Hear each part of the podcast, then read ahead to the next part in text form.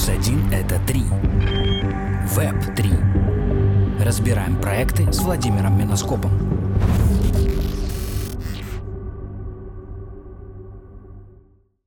Всем привет! Сегодня у нас очередной подкаст 1 плюс 1 – это 3, и мы сегодня разбираем а, проект Power D Cloud. Владимир, передаю тебе слово. Игорь полностью заряжен, он полностью твой. Разбирайте, пожалуйста. Мне уже не терпится это послушать. Игорь, привет. Да, и сразу давай, чтобы постараться накрыть наш э, небольшое отставание, спрошу тебя про команду. Итак, где, когда и как, при каких обстоятельствах вы познакомились, кто входит в команду и, главное, почему вдруг вы превратились в проект? Так, ну, лет 15 назад, вот при создании э, моего первого большого проекта, это городской телеком-оператор, мы тогда встретились с Максимом, нашим SEO сегодняшним. Вот, кстати, именно тогда наш э, текущий главный разработчик Владимир вот, работал у одного из наших конкурентов. Вот. После продажи телеком-оператора мы так разошлись на приличное время, но потом встретились э, с Максимом в 2016 вот, и решили заниматься всякими интересными IT-проектами. Естественно, что в следующем 2017 году мимо нас не прошел тренд по блокчейну. Вот. И, как и многие тогда, мы решили попробовать разработать масштабирующийся блокчейн. Где-то два месяца мы написали а, прототип, вот, я показал его Владимиру, вот, и решили, что это действительно проект стоящий. Вот так и появился проект The Power, вот, который в настоящее время называется Power the Cloud. Почему переименовались, я еще спрошу. Скажи мне, вот на данный момент какое соотношение технарей, там, условных гуманитариев в команде? Кого не хватает или кого с избытком? Ну, практически все сотрудники в проекте сейчас имеют сильный технический бэкграунд. Вот. Даже если они не занимаются прям техническими заданиями. Вот сейчас у нас в проекте 10 человек примерно на регулярной основе. Так что получается, что баланс технари-гуманитарий где-то 80-20. Поэтому да, гуманитариев не хватает.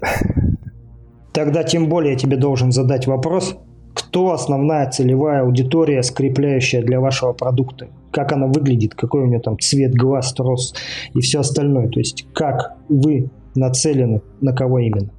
Ну, мы нацелены на, например, простых разработчиков децентрализованных приложений, на проекты, которые разрабатывают собственные децентрализованные приложения или сервисы, ну или выросшие из них DAO.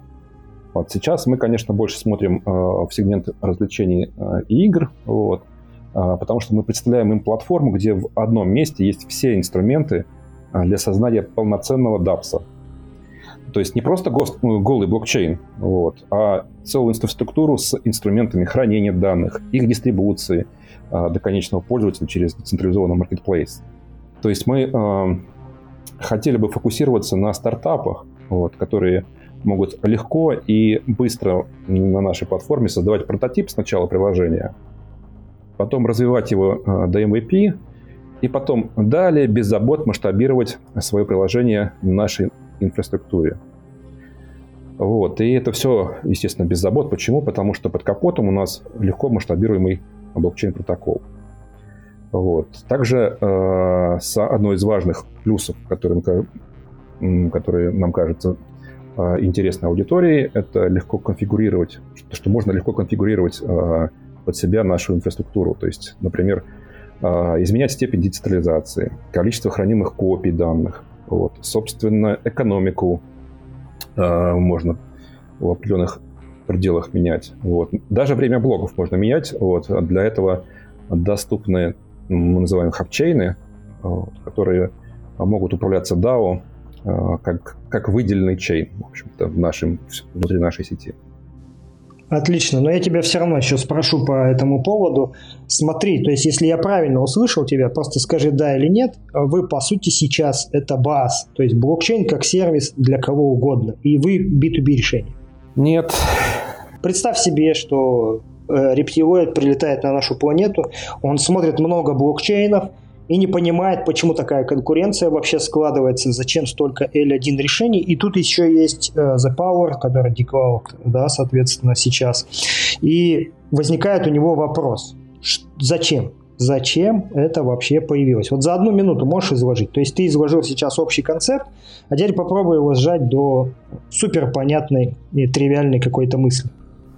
Ну, представь, если бы э, был АВС, амазоновский, э, был децентрализованным, где в нем есть, были все необходимые для разработчика э, в одном месте сервисы, но с фокусом на Web3.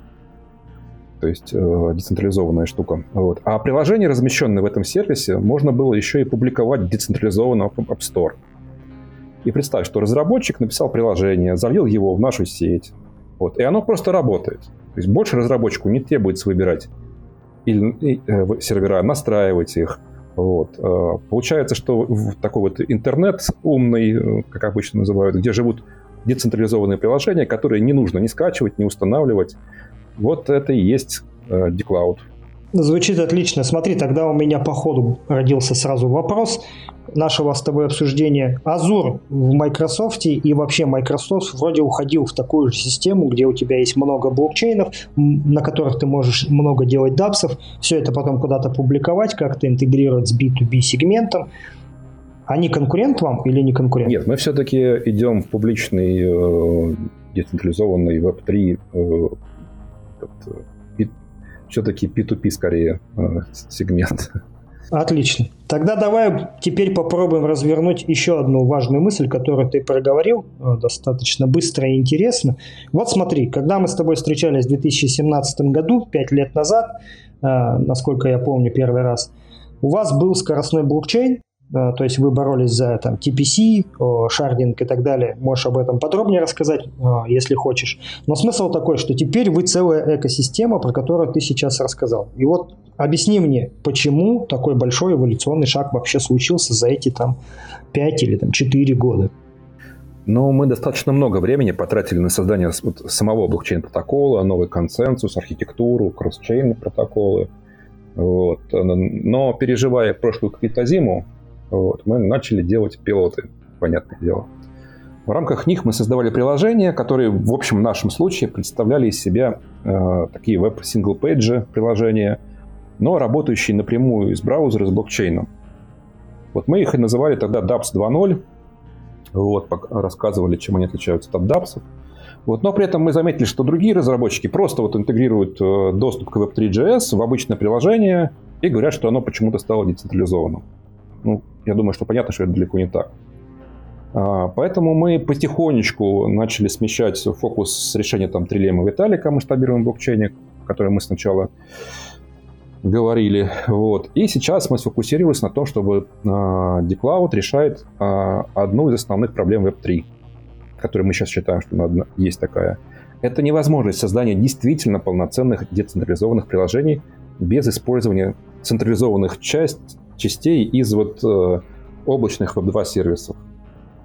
Вот, э, если говорить о том, вот, как это трогает обычных Web3 пользователей, вот, ну, я думаю, э, используя практически любой DAP, никто не гарантирует этим пользователям, что их данные, например, не хранятся на обычном AWS-сервере, который тоже по факту принадлежит Амазону. Или что у разработчика этого DAPS есть доступ, что нет у, этих, у разработчиков доступа к данным пользователям. Ведь это как-то, правда, не очень звучит. Вот. Понятное дело, что вины Web3 разработчиков в этом нету, вот, но все равно 99% процентов, мне кажется, так называемых дапсов, вот, в реальности они не до конца децентрализованы. Я, мы называем это э, дапс Франкенштейнами, потому что они вот собраны из, э, как из э, старых частей Web 2, вот, так и из э, известных, хорошо, хорошо отработанных э, интеграций с Web 3. Вот, именно потому, что вот мы поняли, что Web3 сообществу вот, нужно полноценная среда э, для того, чтобы создавать э, нормальные э, полноценные дапсы, вот, мы и решили чуть-чуть изменить подход. Вот как раз сделали storage децентрализованный в том виде, который у нас есть. Но мы сейчас еще к технологии вернемся, и я думаю, не раз. Я тебе, по крайней мере, два вопроса еще задам. Но давай сначала ты мне ответишь на один вопрос. Если там у вас внутри вашего вот этого уже созданного решения монета, если есть, то зачем? Какая у нее токеномика, слово, которое чуть не превратили в ругательное. И, соответственно, если нет, э, то почему? Ну, в общем, поскольку я в курсе дела примерно, а слушатели не в курсе вообще, давай ты пояснишь нам этот момент. Так, ну, естественно, э, так как мы собираемся быть публичной э, платформой, в нашем э, проекте есть токен. Вот, как и в других публичных э, системах. Э, мы называем его Smart Key, SKey. Вот, это основной токен. Он выполняет в первую очередь функцию газа в сети, то есть аналог газа в эфире. А, соответственно, за каждую... Э, ну, вообще он необходим для совершения всех операций на платформе. Это, понятное дело, для передачи токенов между пользователями платится комиссия. Для а, обработки смарт-контрактов, которые вызывают пользователи, платится комиссия. Вот. А за оплату в сторидже вот, тоже платится комиссия тем, кто хранит эти данные. Вот. Код фронтеда хранится в сторидже. Разработчик, плати, пожалуйста, за хранение. Файлы NFT, картинки, мультимедиа и так далее тоже, пожалуйста, плати токенами. Вот. Кроме того, токен используется для того, чтобы, э, в общем-то, можно было пользователю, ну не пользователю уже, а нодовладельцу запустить свою ноду. Вот. То есть он должен на определенный контракт отправить э, э, какое-то количество токенов, чтобы сменить себе токен э, владель, владельца ноды. Вот. Э, понятное дело, что токен используется для вознаграждения провайдеров публичных нод. То есть э, сеть берет комиссию с пользователей э, за действие, ну и разработчиков dApps ов. Вот. И потом распределяют между нодовладельцами там, где происходило. Причем у нас же шардир, шардовый блокчейн, поэтому если транзакция проходила в одной шарде, то и распределение Эм, комиссии будет именно для этой шарды. Вот. Ну и на начальных этапах, пока сеть будет не очень сильно загружена, вот, у нас будет э, минтинг э, как дополнительная мотивация держателей нот. Вкратце, вот э, быстро. Да, мы сейчас вернемся к нодам. Я тебя спрошу про консенсус и про шарды, но остался последний у меня вопрос по экономике.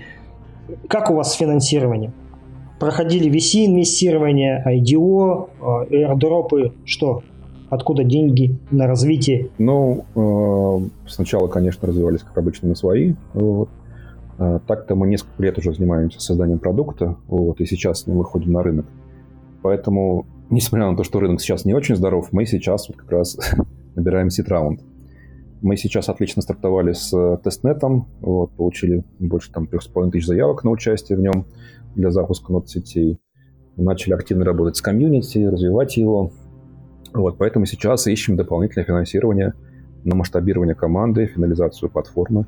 И хотим э, запустить майнет нашего проекта вот, в начале следующего года. Вот. Насчет IDO пока сложно говорить. Вот. Мы, конечно, рассматривали его, но э, есть и другие э, идеи. Но самое главное, что, конечно, для него в первую очередь нужно э, небольшое оздоровление рынка хотя бы. Вот чтобы оно произошло, и чтобы люди заинтересовались вашим проектом, давай по технологии пройдемся. Смотри, я тебя считаю одним из э, лучших специалистов э, относительно классификации понимания консенсусов. Вот расскажи более детально, конкретно про консенсус. Вот что у вас есть, как это можно, э, собственно, позиционировать в позитивную сторону, в отличие от каких-то других решений. Короче говоря, давай попробуем разобрать консенсус по полочкам. Но опять-таки, я думаю, что я постараюсь немножко попроще рассказать. Вот. Если там, интересны вопросы, можно будет ответить. Значит, если вообще коротко описывать несколькими словами, то наш консенсус, который называется резонанс – Э, это синхронный BFT-консенсус без лидера.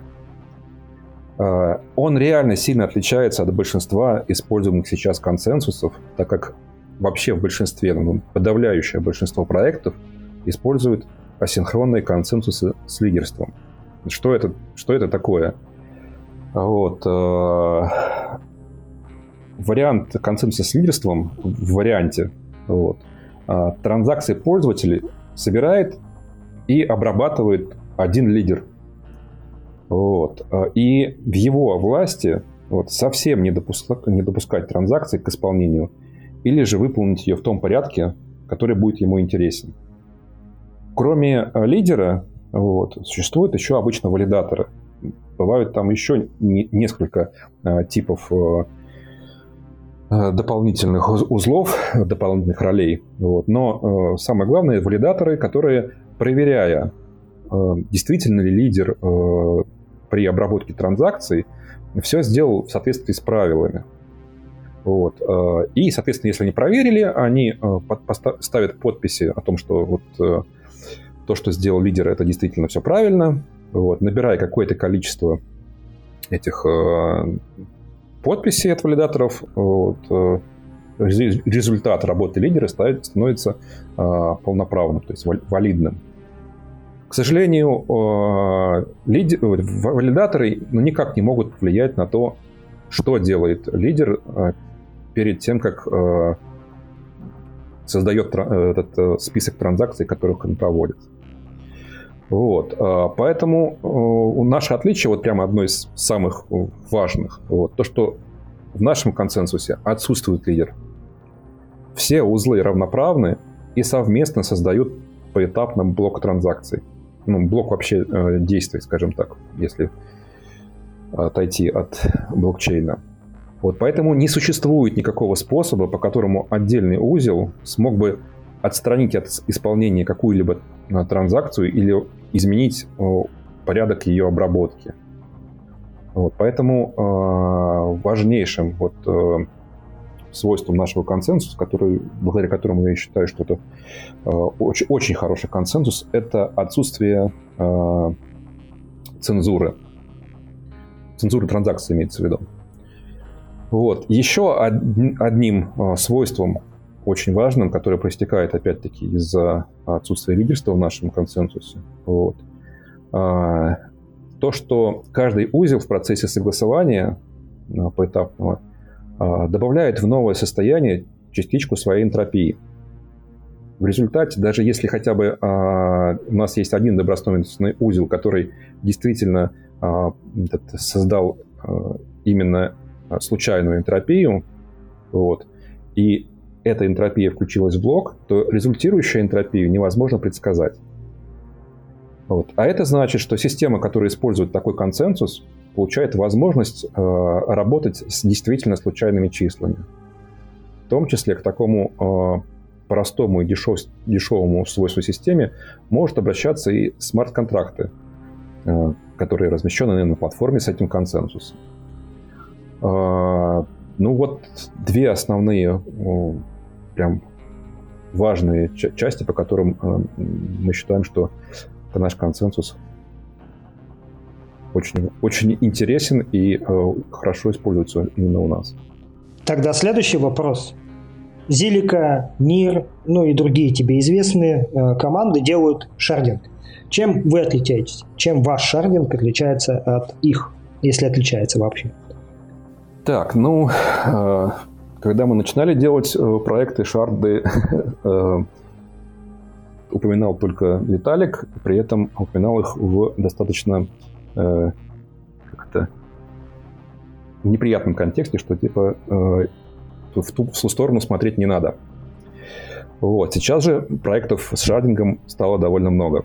В тот же самый эфир 2 уже, в общем-то, ожидает скоро шардирования вот. Э, чем же, вот, чем же мы отличаемся? Я хочу попробовать, э, как люблю, э, привести аналогии, пример с аналогией.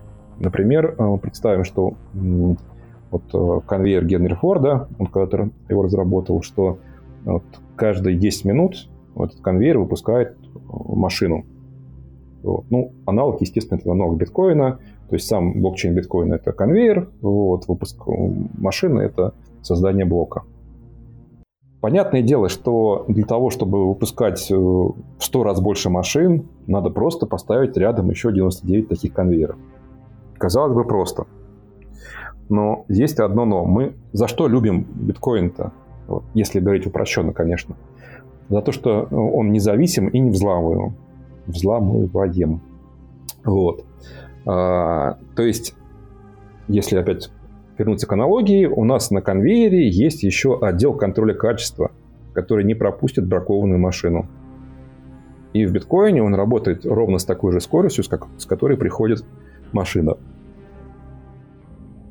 Если мы увеличим количество конвейеров, то для безопасности и хорошей работы э, этот отдела качества нам нужно его усилить, как бы, то есть э, увеличить мощность машин, которые проверяют. Вот. Но все равно для такого просто для просто увеличения мощности машин вот, э, отдела качества у компьютеров имеется в виду. Вот. Все равно в этом случае будет предел по количеству конвейеров, которые отдел качества сможет проверить. И наращивание дополнительных конвейеров выше этого предела не приведет к росту производительности всей системы. А, именно э, в этой ситуации сейчас э, находится система эфира второго Polkadot. Вот, у них есть э, ограничения на то количество шарт, которые они могут, с которыми они могут работать. А, дело в том, что они создали а, такой безопасный отдел качества, центральную цепочку. Таким образом ограничили производительность определенным количеством шарт. Наш отдел качества распределен, поэтому в нашем шардинге нет ограничения по количеству. Ну, шардов или чейнов мы в основном сейчас перешли к, назв... к названию чейнов, потому что люди не, не всегда понимают, что такое шард. Есть еще один аспект, который э, касается таких э, проектов с шардингом и центральной э, цепочкой. Кросчейновые транзакции. То есть это транзакции из одно, одного э, чейна в другой. Ну или можно пред, э, к нашей аналогии, это когда на одном Э, конвейере не хватает каких-то запчастей, и они их берут с другого конвейера. Э, так вот, в системах с центральной цепочкой все запчасти, которые передаются между конвейерами, должны быть точно так же проверены на качество. А это значит, что у нас опять возникает проблема бутылочного горлышка. То есть Э, есть какое-то ограничение на количество проверяемых одновременно э, кросс-чейн транзакций. Все это касается всех э, проектов с шардинга с центральной цепочкой. В нашем же проекте чейны работают напрямую друг с другом. Поэтому чем больше чейнов, тем больше результирующая скорость кросс-чейн транзакций. Так, ну и важная особенность. Многие проекты используют так называемые стандартизированные шарды. То есть это э, яркий случай, например, у Зилики. То есть все шарды, которыми ты работаешь, вот они имеют одно и то же время э, транзак... блока, вот, одну и ту же виртуальную машину смарт-контрактов, э, общую экономику, ну и так далее. Вот. В нашем же случае э, у нас гетерогенные чейны. Вот. Они могут отличаться друг от друга в большом количестве настроек. Понятное дело, время блоков, количество узлов внутри э, цепочки. Могут быть разные виртуальные машины, э, может быть э, чуть-чуть, то есть возможно отличная экономика. Вот. Именно благодаря вот этим возможностям мы, в принципе, можем э, создавать так называемые апчейны, то есть выделенные чейны под какое-то приложение, которое делает DAO. Звучит отлично.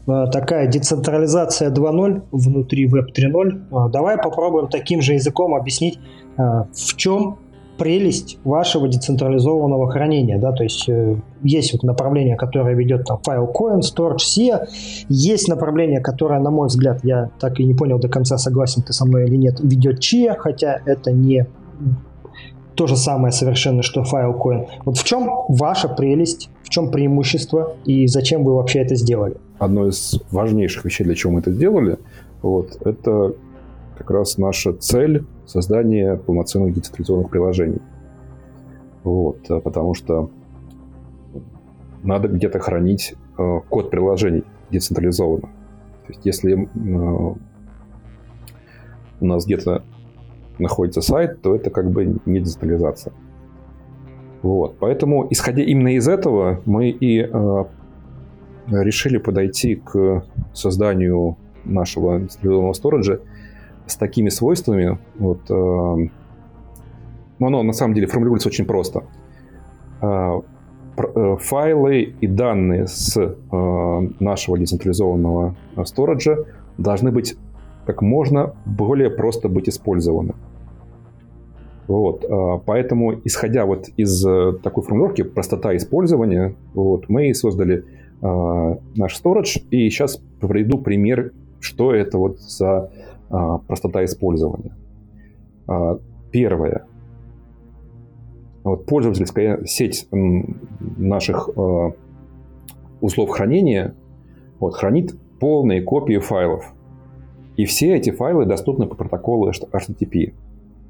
Это позволяет любому современному приложению без каких-либо изменений получать доступ к этим файлам. Не нужно никакие драйвера, гейты а, или какие-нибудь встроенные еще э, дополнительные изменения.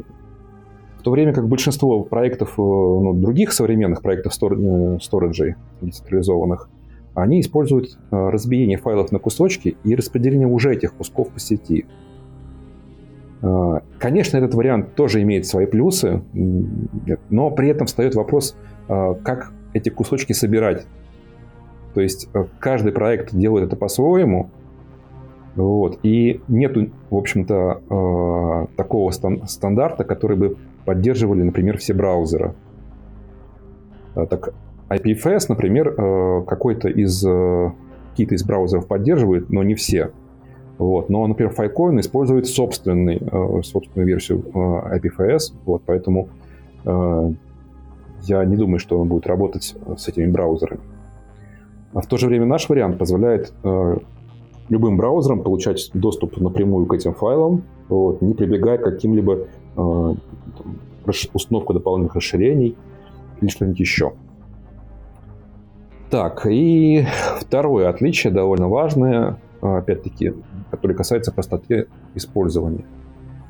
Благодаря тому, что мы можем хранить полные копии файлов вот, э, на дисках наших, наших, э, нашей сети э, сториджей, мы также можем создать полную файловую структуру, которая требуется разработчику.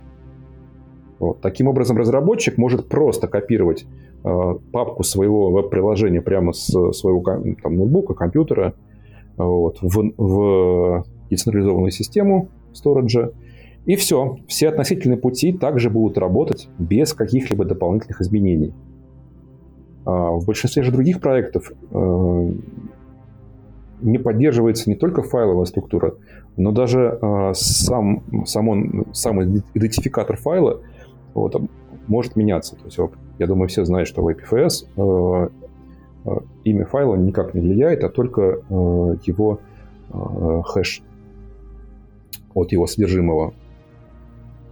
Вот, это приводит к тому, что у, этих проектов, вот, э, особенно разработчикам, у которых большое количество файлов, им достаточно нетривиально приходится загружать в сеть таких проектов э, свои э, файлы. Потому что э, каждый раз, когда у тебя есть связь между одним файлом и другим, то есть ссылка, вот, тебе нужно сначала Э, сохранить в, в сеть файл, на который ссылаются, узнать его идентификатор вот, и поменять зара- заранее во втором файле.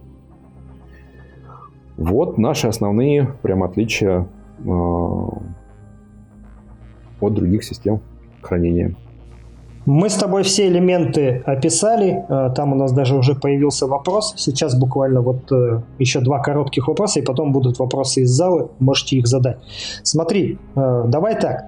Вот ты описал преимущество каждого из элементов. Теперь представь, 2030 год на дворе, собственно, то, что раньше называлось The Power, да, мне просто так привычнее э, сейчас DC, как D-Cloud, да, Power.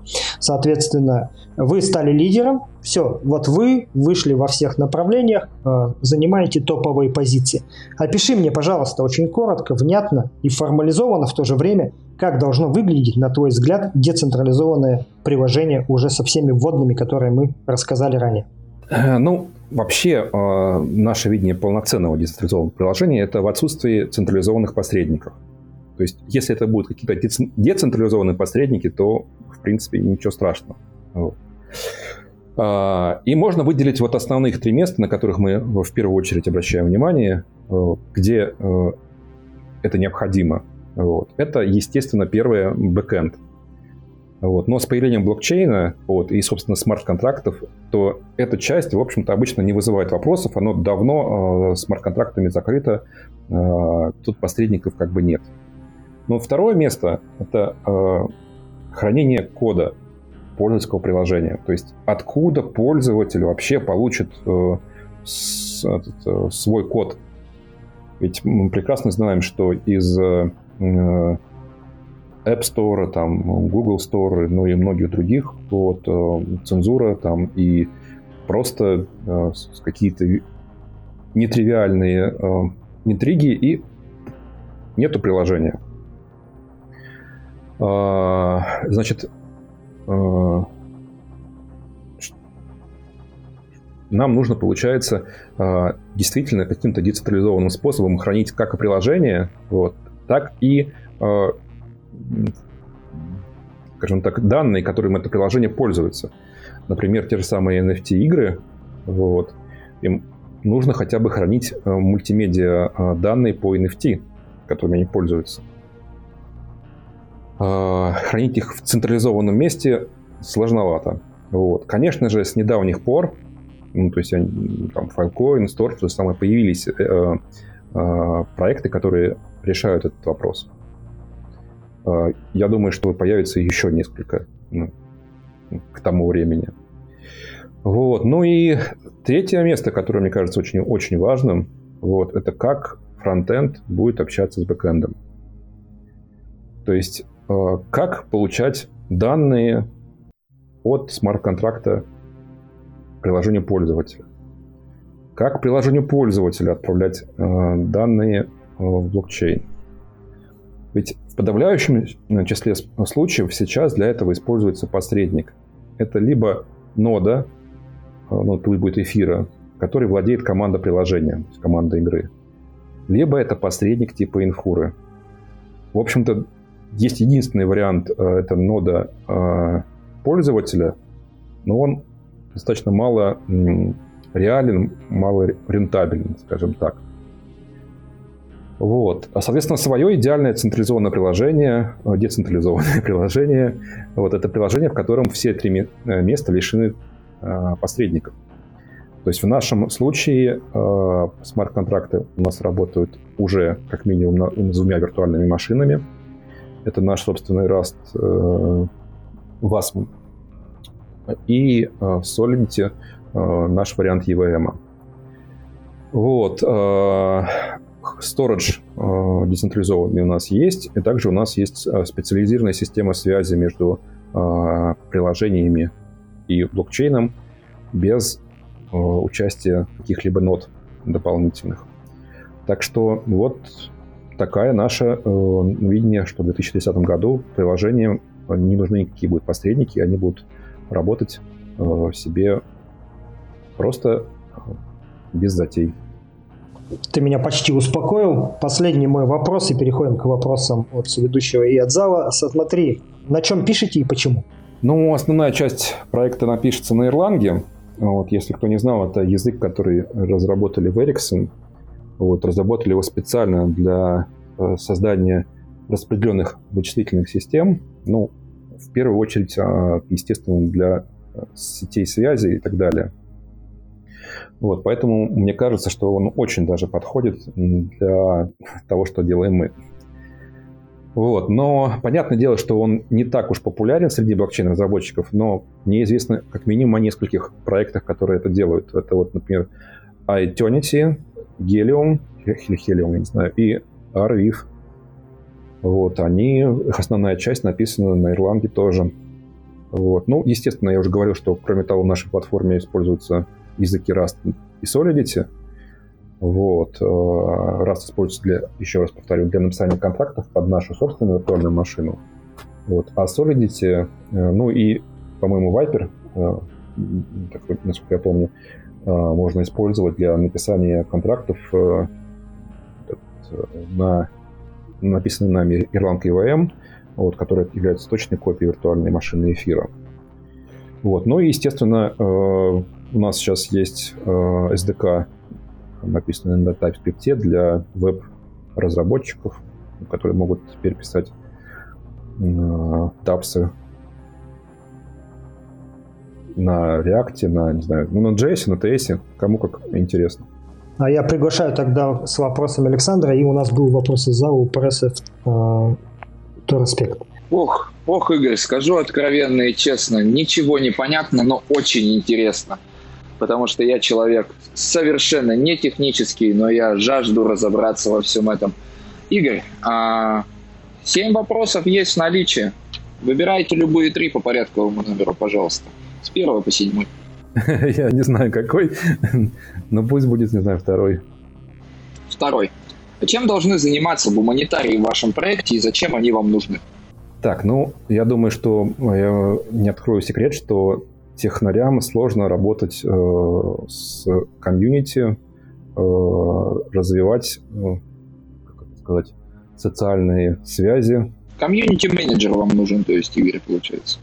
Любопытно выходит. А подскажите, пожалуйста, какой-то вот research вы проводите на эту тему или нет? Ну, то есть, э, есть ли у вас вакансии, скажем так, ну, или что-то такое? Или вы только по знакомым? Так, ну, вакансии у нас есть. Мы ищем э, и по знакомым тоже. вот. Ну, раз и вакансии размещены, еще и по знакомым ищете, видимо, очень сильно вам нужен комьюнити-менеджер. Игорь, тогда я вас попрошу обязательно скиньте а, в личку ссылку на вакансии, мы ее разместим прямо под этим подкастом. Спасибо. Так, а, второй вопрос вылетает, остается еще два. А, ну, давайте четвертый. Четвертый. Хорошо. А, вот ты говорил на, где-то, наверное, ближе да, к началу, а, собственно, разбора, ты говорил, что есть легко масштабируемый блокчейн под капотом. А также существует трилемма масштабируемости по децентрализации, безопасности и производительности. Если вы так легко масштабируетесь, то где просадка? Скажите, пожалуйста. Где вот, ну, вот самое слабое место, скажем? Смотрите, э, трилемма звучит так. Либо скорость, либо безопасность, либо э, целостность, насколько я помню. И естественно, а, все в той или иной мере, увеличивая скорость, вот, уменьшают или и то, и то, либо целостность и безопасность, либо, либо что-то одно, там, целостность, например, да. А чем жертвуете вы? Мы считаем, что жертва хоть и есть вот, в безопасности, вот, но она не, не настолько значительна. Mm-hmm. Хорошо, понятно. А подскажите, ну вот получается, коли э, ну, безопасностью жертвуете, получается, что могут вот, ну, Power Cloud как бы взять вот, ну, и взломать, скажем так, например. А как деньги пользователям будете возмещать, если такое, боже упаси, случится? Ну, да, давайте вспомним, что э, блокчейны вот, делятся, в принципе, на два основных направления. Это те, у которых 50% плюс один э, это безопасность, и две трети плюс один э, безопасность. Все понимают, что если произойдет э, то страшная штука, когда а, случится а, 50% плюс 1 или 2 трети процентов плюс 1, а, то нич- ничто не поможет. Я думаю, понятно. Тогда вот у меня следующий вопрос, как бы это вы сможете выбрать еще один, но он относится фактически к этому. Интересно, вот вы рассказывали про синхронный BFT консенсус без лидера. А вот вопрос по другим системам. А чем защищается лидер и какие уязвимости несет его наличие в других системах? Здесь довольно-таки очень, очень простая штука. Там два варианта. Либо лидер, с лидером что-то случилось, просто он перестал работать, у него пропала сеть, вот. Всегда существует ветка протокола, ветка алгоритма, которая проверяет это и запускает систему перевыбора. То есть из всех доступных э, к, э, э, к участию в выборах выбирается каким-то образом новый и переходит соответственно, лидерство к нему. Это может быть и ранее установленное, то есть каждый раз, когда устанавливается первый лидер, можно сразу выбрать еще э, второй, третий, этот, э, для того, чтобы каждый раз не усложнять э, выборы. Это первое. Второе, это когда он действительно решил что-то сделать не так.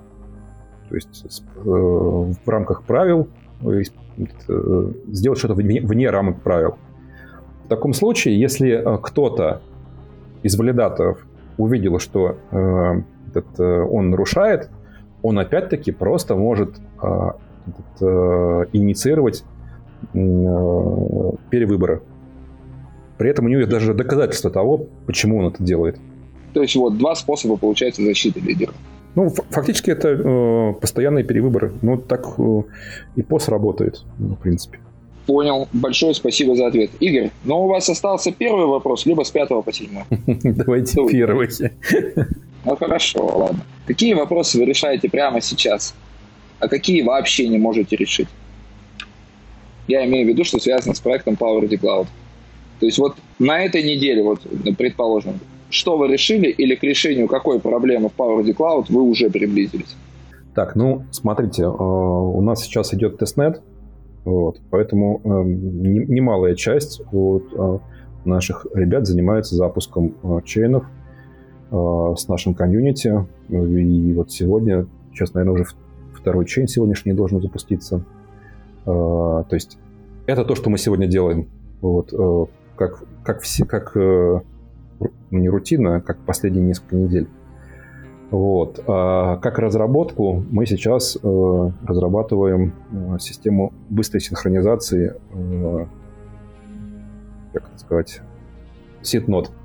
То есть у нас есть не только э, работающие в консенсусе ноды, вот, но и ноды, которые получают информацию, чтобы э, уже работать с пользователями, чтобы разгрузить э, консенсусные ноды от того, чтобы э, к ним подключались пользователи. Вот, и для того, чтобы э, сказать, все было быстро, красиво и хорошо, вот, у нас уже они работают, синхронизируются, но мы хотим сделать это еще лучше. То есть сейчас работаем именно вот над этим. Понял. Большое спасибо за ответ. Звучит просто великолепно. Так, и по- последний здесь же вопрос. А какую проблему вы вообще не можете решить? Нас просто слушает э, э, большое количество достаточно технических людей, и мало ли, вдруг вы сейчас объявите ситуацию какую-то, которую не можете решить, а вам раз и в личку постучится завтра человек, который знает, как это решить.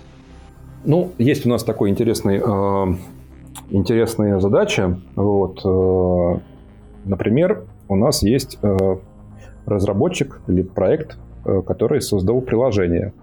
Вот, ну, вебовское приложение, вот, разместил у нас его в сторидже. Теперь у него есть URL, по которому он может получить э, копию, то есть за, запустить свое приложение. Э, естественно, это, этот URL будет ничего не значащим. То есть там это будет набор э, цифр, э, букв, там э, номер аккаунта и так далее. Вот. Ему бы, наверное, хотелось бы, чтобы его приложение запускалось бы на, там, э, на его сайте. Ну, хотя бы и там тоже. Вот. Э, соответственно, возникает вопрос. Каким образом он сможет э, настроить э, DNS, чтобы э, DNS выбирал вот, доступ к... Э, отдавал доменное имя э, на тот Э, URL, скажем так. Так, а вопрос мне понятен. Мы обязательно на пост-релизе этот вопрос а, разместим под самим подкастом, а человек, который даст ответ на этот вопрос, получит от нас годовую подписку на TradingView. А вы получите ответ на этот вопрос. Смотрите, я, если коротко, то это можно озвучить одной фразой. Конвейер э, резонанса написан на Erlang, порождающий случайность бытия блокчейнов. А если чуть серьезнее и развернутый, мне кажется, что это именно та степень и уровень децентрализации, которой не хватало нам в таком боковом тренде, как децентрализация фронта. Потому что, как именно Игорь верно ответил, с, мы разобрались со смарт-контрактами и, соответственно, с блокчейном, а вот что дальше – мы немножечко упустили. На этом у меня все, и всем спасибо. Всем спасибо. Большое спасибо всем. Я предлагаю завершить этот подкаст. концепт команда CoinCode. Мы разобрали проект. До новых встреч!